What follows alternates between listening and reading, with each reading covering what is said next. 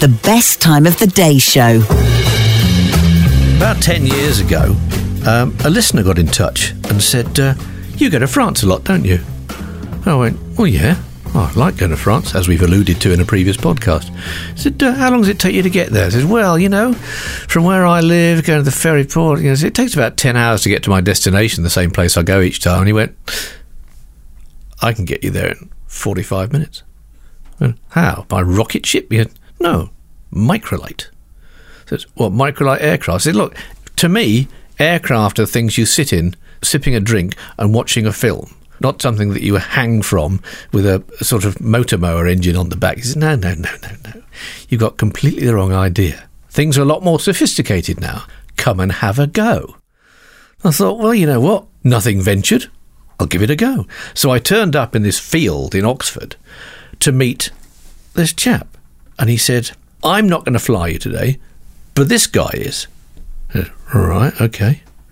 And he introduced himself. He said, "Oh, you know, I'm a professional pilot." I said, "All right, okay.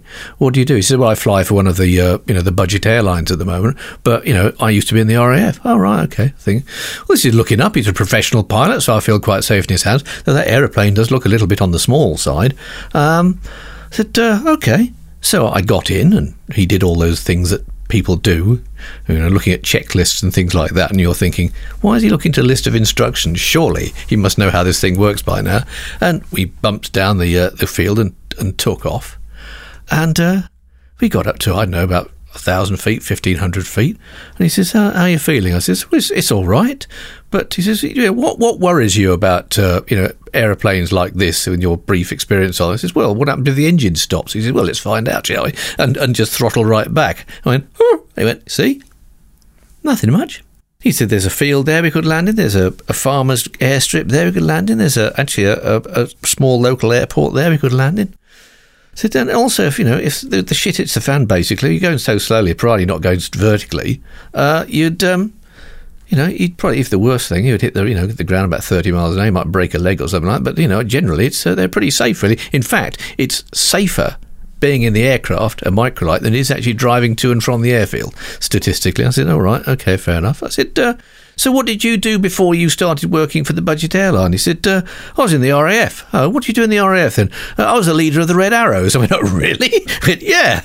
I said, crikey. So I must be, you're not going to do anything silly, are you? Like fly us upside down? No, you can't. Microlights aren't allowed to do that, you know. I said, "Uh, what a fantastic job. Why did you, why, why did you leave? He went, well, the thing is, it requires so much concentration. If you've ever seen the Red Arrows, you know, concentration is actually probably understatement of the year, if not the century.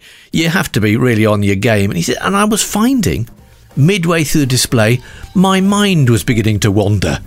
And then I realised probably it's time to call a halt. So there we are. Next time you're watching the Red Arrows and they're doing their wonderful display, you'll think to yourself, maybe one of the guys up there's maybe thinking about what's for tea. The best time of the day show is back tomorrow. La di da.